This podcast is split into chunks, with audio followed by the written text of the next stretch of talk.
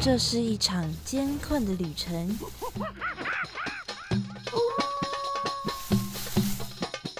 也是一场精彩绝伦的冒险。欢迎进入美好的动物世界，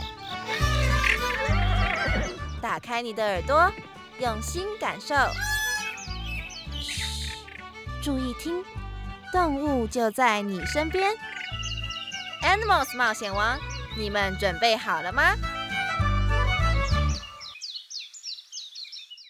生活中处处是动物，只要你细细去发现，人人都是冒险王。欢迎收听世新广播电台 M 七二九，每个星期三早上十一点十分的 Animals 冒险王，我是主持人 Head Cat 猫猫，又到了我们每周聊动物的时间啦。最近哦，天气越来越热了，蚊子呢都在夏天飞出来了。不知道我们之前有介绍到的用斑马的条纹来防蚊虫的方法，大家有没有开始在实验了呢？如果真的有用的话，也欢迎跟猫猫我分享哦。因为我现在深受蚊子的干扰，其实也不是蚊子啊，我觉得我从小到大被蚊子叮。感觉都已经被叮出抗体了。一般的蚊子对我来说不会觉得到很痒，但是小黑蚊就不一样了。小黑蚊其实也不算是真正的我们意义上的蚊子，它是蚊子的亲戚。它的原名叫做台湾甲猛，俗称呢就是小黑蚊。它属于蚊下目中的虻科甲猛属的成员哦。跟生活在水中的孑孓不一样，台湾甲猛的幼虫呢是生活在树林之间的青苔上，以青苔里的藻类为生的哦。这也就表示说，像台湾这样潮湿、各个地方都有青苔的一个地方哦，都会滋生这些小黑蚊。那么盖在山里的世新大学呢，就可想而知会多么的惨烈了。我真的非常的受到他们的喜爱哦，在他们面前，我就是大型的把费自助餐。被小黑蚊叮叮咬，真的是会很痒很痒。不过它们有个特性哦，就是只有感应到人的气味的时候呢，才会飞过来吸血。所以如果我们是在行走的话，就不太会有危险。但是只要停下来的话，就会被当作目标啦。而且它们飞不到太高的地方，所以我只能登高去避难了。大家出门的时候真的要做好防蚊的准备哦，不然好几个晚上呢都会痒到睡不着觉。好吧，虽然我们介绍了这么多关于小黑蚊的事情，不过今天要分享的并不是小黑蚊哦。人家说早起的鸟儿有虫吃，这次的 Animals 冒险王呢要介绍的是一种我们很常见的鸟类，就算是在都市丛林当中哦，我们还是可以看到它们就在我们身边，在水中哦悠游的身影。很多有水的地方呢，都可以看到它们游泳的样子哦。今天要跟大家介绍的就是鸭子。很多有池塘的学校啊，或者是一些地方呢，都会在池池塘里面饲养一群鸭子。之前呢，我有一次在某所大学的时候，就远远的看到池塘那边有很多人在那里围着，我就跑过去看啊，因为好奇嘛。才发现到，原来是有一个人在带着他的宠物鸭跟宠物鹅在散步。大白鹅啊，就昂首阔步的跟在主人身后，而小白鸭呢，就走走停停，东看西看。等到主人啊离得很远了之后，才摇摇摆摆的追上去，真的很可爱哦。这两只的差异也非常的大。那么鸭跟鹅之间还有什么样的区别？它们又有什么样奇妙的事情呢？今天的 Animals。冒险王就来带大家一起认识生活在我们身边的鸭子跟鹅。马上就要进入我们的第一个单元——动物大百科。哇，那里有好多动物啊！真的哎，可是我一个都不认识哎。哎哎，有一只动物朝我们走过来了，该怎么办呢？别担心，看我的法宝。快点告诉我们吧！动物大百科。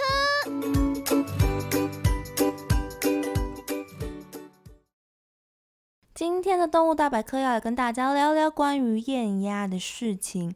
之前曾经啊有出现过一则新闻哦，这则新闻呢是在说有一位民众他买了一群小鹅回家，结果带回家之后啊，却被家中的长辈告知说：“哎呀，这不是鹅啦，这是鸭子。”那个民众哦也只好摸摸鼻子，自认倒霉了。以前呢，从事养殖业的长辈们呢，可能很轻易的就可以分辨出来小鹅跟小鸭之间的差别，因为他们看的太多了。但是我想，如果是像我的话呢？大概也没有办法分辨出来吧，因为真的很像，它们长得非常的像哦。长大的话呢，还可能比较可以从一些既定的特征，比如说鹅的脖子比较长啊，像天鹅的脖子就很长，有些呢甚至还会跟身体一样长哦。还有体型之间的差异，鹅的体型啊比鸭子还要大很多。再来呢，就是它们的叫声不一样哦。这个呢是鸭子的叫声。鸭子的叫声呢，就是我们平常熟悉的那种比较扁扁的呱呱呱的叫声哦。那么这是鹅的叫声。哎呀，鹅的叫声呢，就跟它的气势一样哦，叫声相当的洪亮。听说鹅的个性都相当强势哦，连狗呢都会被它追着跑，非常勇的鹅哦。但是啊，这些都是长大之后鸭鹅在做区别的时候可以作为分辨用的特征。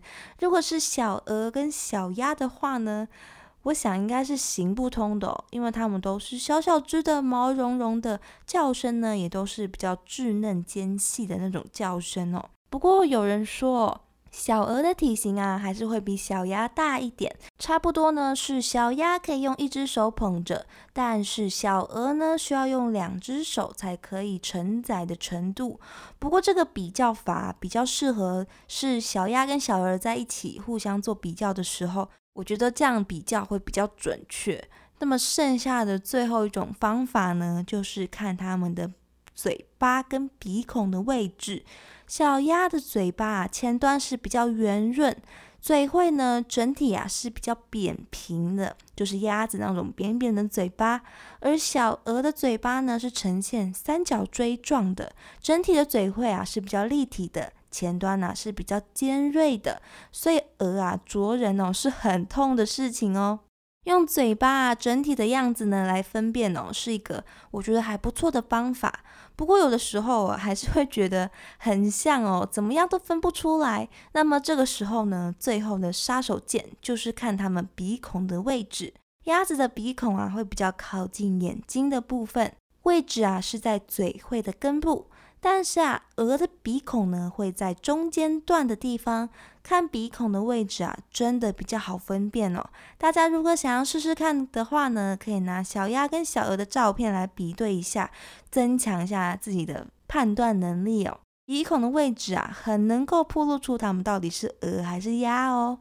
不管是小鸭还是小鹅，它们都很可爱哦，毛茸茸的，所以很多人呢都会从蛋开始孵化来饲养它们。这是因为啊，不管是鸡、鸭还是鹅呢，都有一种我们很熟悉的特性，就是啊，他们会把破蛋之后第一个看到的活物认作妈妈，然后就会从此呢紧紧的跟随在它的身后。因为这个特性啊，所以很多人呢都希望能够让自己成为鸭鹅第一眼看到的对象。这样的特性呢，有一个专有的名词叫做铭记，又叫做印痕或者是印记。这是一种动物行为学中的一个学习模式。一般啊是在指说，幼小的动物出生之后，会固定它第一个学习到的视觉、听觉或触觉的经验，永远的啊就留在脑中呢，不容易消失。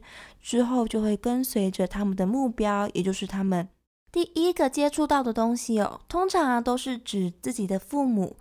然后然后呢，他们就会开始模仿，或者是对声音、颜色或是形象等等的刺激呢产生反应，而且都是以这个目标当做范本哦。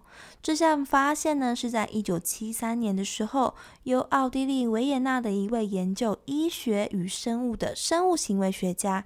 康拉德·劳伦兹所提出来的这位康拉德·劳伦兹呢，是研究动物行为，然后获得诺贝尔生理及医学奖的三位学者之一哦。他当时啊，长期研究的对象呢是燕鸭跟鹅，他养了一大群的燕鸭宝宝，每天呢都会观察他们的行为，一记录就记录了十年之久哦。他从燕鸭的行为上啊，发现到燕鸭在从蛋里面孵化出来之后，会把它看到的第一个会动的东西当做它的妈妈。小鸭在发育的过程中，还会透过追随的过程啊，表现出它对妈妈特征的偏好。还有一次，还有一些艳鸭呢，不是选择透过视觉，而是会记住他们第一次听到的声音，把声音当做妈妈的声音。这个呢，就是我们刚刚所说的铭记的特性哦，也就是康拉德劳伦兹著名的印痕学说。小鸭小鹅们呐，只要铭记住了目标，就会亦步亦趋的跟随他们的脚步。所以啊，常常我们会看到一个画面哦，就是鸭妈妈啊离开了树上的巢穴，而刚出生不久的小鸭们就在高高的树上一只一只的降落到地面，是一个非常惊险万分的画面哦。一般来说啊，大部分的鸭子会选择在河岸边或者是陆地上选择一些比较隐秘的场所。通常啊，他们不会太快决定他们所要的地点哦，他们可能会这边蹲一下，再跑到另外一边蹲一下，直到真的找到他们觉得很适合的地方，他们才会用他们的爪子啊，或用他们的身体在地上磨蹭，再雕一些筑巢的材材料哦，雕过来筑巢。然后呢，就会下蛋在地面的巢中。但是有一些鸭子啊，却比较喜欢筑巢在树上或者是树洞当中，像是栗树鸭、秋沙鸭或者是美洲木鸭，都是会把巢哦筑在树洞中的。你可千万不要小看这个树洞中的巢穴哦。母鸭会把树洞底层啊用绒毛给铺满，这样呢，它的蛋就是躺在柔软的绒毛当中了。而且树洞中啊还可以挡风，绒毛呢就不会被吹走，就可以很温暖。看鸭妈妈躺在绒毛中哦，一脸惬意的样子，感觉就相当的舒服哦。而且这样高高的树洞啊，还可以让鸭子们免于受到野狼、狐狸等等的掠食者的侵扰，是有非常多优点在的哦。另外跟大家介绍一下木鸭哦，美洲木鸭它们跟杜鹃啊其实有点像，它们也是巢寄生的动物，但是啊，它们还是会自己筑巢啦。只是木鸭的父母呢，有的时候会把自己一两颗的蛋生在别人的巢穴里。通常啊是在另外一只木鸭或者是相近物种的巢穴，其实还蛮多鸭子哦都会有这样的行为的，因为这样如果被攻击的话呢，还能够确保自己的后代是有别的机会可以生存下去的，也就是所谓的鸡蛋不要放在同一个篮子里的概念。而木鸭啊，因为是筑巢在树上的，所以有的时候啊，他们会不小心哦，把蛋下在同样以树洞为家的猛禽类的巢当中哦，就出现了猫头鹰或者是鹰隼啊孵化小鸭的场景。不过还好，小鸭很早很早熟哦，刚出生的时候啊就可以跑跳了，所以它们孵化之后呢，也就跑掉喽，也就是呢，从树上跳到地面上。在小鸭刚出生的时候，它们就需要经历这样的考验。鸭妈妈会飞到洞口，在地面上呼唤它们，小鸭们呢就会一只一只的接着跳出洞口。比较胆小的也会被后面的给推出去。总之啊，就是逼迫你一定要体验一次自由落体的快感。看到这个画面哦，真的心脏都要停止了，不禁哦就为他们捏了一把冷汗，真的很怕他们摔一摔就出了什么意外。虽然有些人呢觉得这样子很残忍哦，他们才刚出生没多久就要经历这样的事情，但是其实啊，正是因为他们是刚出生的，所以才适合做这样的考验哦。因为刚出生的小鸭体型小，体重呢相对也非常的轻。这时候啊，下降的重力还不会这么的强，不会对它们造成这么大的伤害。如果等它们体重啊再重一点的话呢，可能呐就真的会受重伤喽。而且啊，小鸭它们的翅膀虽然还很小，没有很发育完全呢，不过它们在下降的过程中呢，还是可以看到它们是很拼命的在扇动翅膀的，因为小翅膀啊，对它们来说呢，已经有一些缓冲的作用了。所以呢，翅膀啊也可以帮助它们缓冲它们掉到地上的一个速度跟重力。最后这个啊，就是要考验鸭妈妈的能力了。选择筑巢的地点呢是非常重要的。除了树洞啊必须要足够高之外，地面上啊最好还要有厚厚的落叶跟软软的土，这样小鸭们跳下来的时候呢，就会有软垫可以缓冲它们的力道。因为体积小、体重轻，加上有小翅膀跟软软的落叶堆哦，所以小鸭们从树上跳下来才可以毫发无伤，大家也就不用这么担心啦。而跳下来的小鸭们就可以跟着鸭妈妈去游泳觅食喽。会飞来台湾的鸭子啊，有很多种，通常呢都是候鸟哦。从我们会很常见到的头是墨绿色的绿头鸭，黑色的嘴喙前端是黄色的花嘴鸭，秀气的有着长尾巴的尖尾鸭，还有嘴嘴巴是扁扁的，像是琵琶一样的皮嘴鸭，还有白眉鸭、小水鸭等等的。不过这次呢，我想跟大家分享的是比较少见的鸭子，但是啊，却是从古到今哦。都会常常被提到的鸭子哦，它们还会被绣在夫妻的枕头或是被子上，或是新娘的礼服上。它们就是鸳鸯，鸳鸯分布在中国、日本、韩国等等的地方。在台湾呢，除了候鸟的鸳鸯之外，其实啊也有留鸟哦。这些鸳鸯留鸟啊，它们分布在台湾中低海拔地区的溪流或是湖泊当中，比如说关渡的自然公园、宜兰的福山植物园，还有台中的大甲溪上游，这些地方呢都有鸳鸯出没的身影。不过数量哦，当然是比较少的。所以我们很少看到它们。公鸳鸯的颜色啊，相当漂亮哦，有着漂亮墨绿棕红色的冠羽，还有红棕色的前胸，翅膀上呢还点缀着蓝色的羽毛。最特别的是啊，它们的三级飞羽啊，特化成了一对栗黄色的扇状的直立反羽哦，就这样背在自己的背上，优雅的在水中滑行。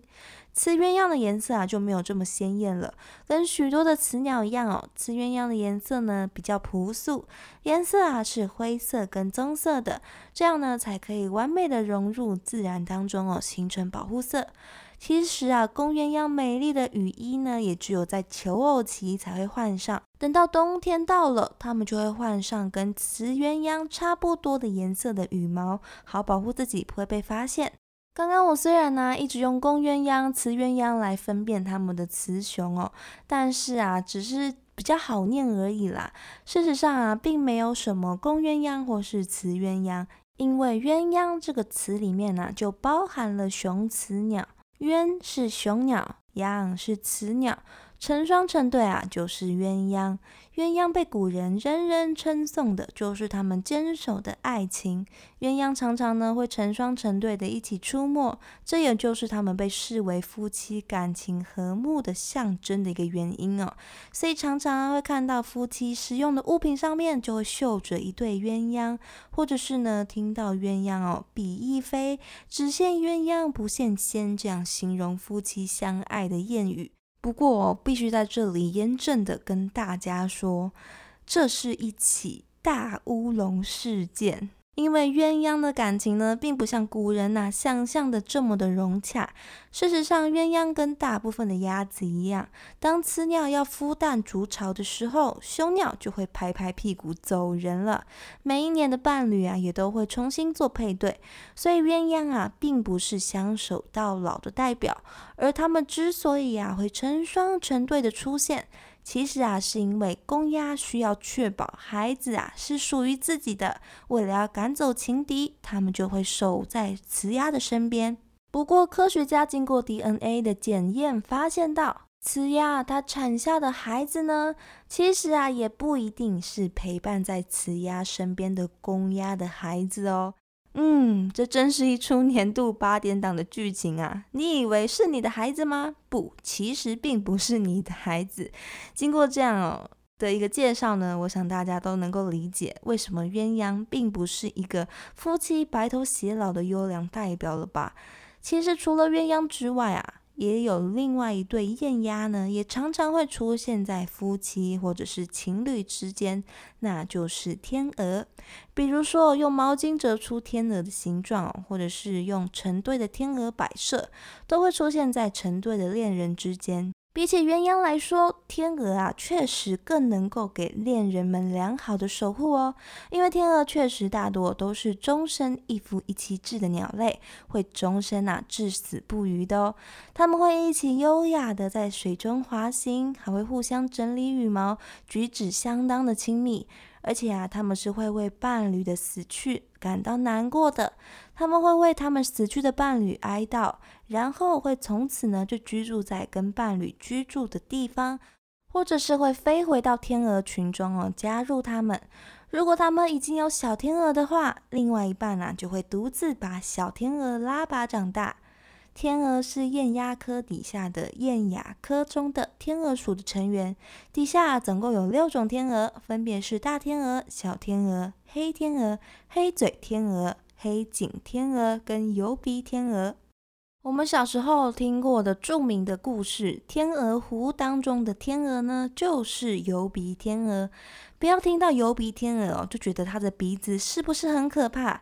其实油鼻天鹅啊还是很优雅的哦。它们的嘴喙啊是橘红色的，但是喙的边缘呢跟鼻孔啊是黑色的。前额的地方啊有一块微微凸起的黑色油凸，不是很明显的一大块油凸哦。所以呢，不用担心它会影响到天鹅的美观哦。但是这块油凸啊，就是它们最代表的象征。如果大家去查查天鹅湖中画面上的天鹅的样子，就可以发现到画上的天鹅呢，几乎都是被画成了红嘴，然后嘴巴的根部是黑色的模样。这个前红后黑的配色呢，就是油鼻天鹅的象征哦。另外啊，油鼻天鹅啊，还有一个很美的传说，因为油鼻天鹅呢，它不怎么会叫出声哦，一直都还蛮安静的。